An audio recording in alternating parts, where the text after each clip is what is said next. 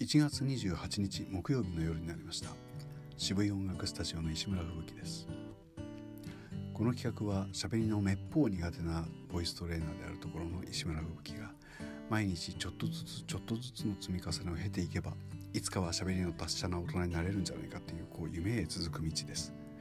が、えー、今のところはまあ大した喋りもできず日報止まりです。ね。まああのボイストレーナーとしては二十何年もやってきてるんで面白い話は多分いっぱい持ってるはずなんですけれどもこれがなんとうまく喋れないわけです。はい、でも1個ぐらいは今もう言えるかな。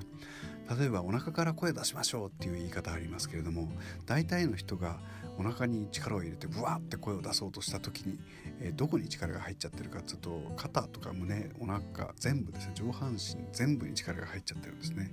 えー、こうすると、えー、お腹に力を入れて声を出しましょうっていう意図がもう完全になくなってしまいます。小話でした。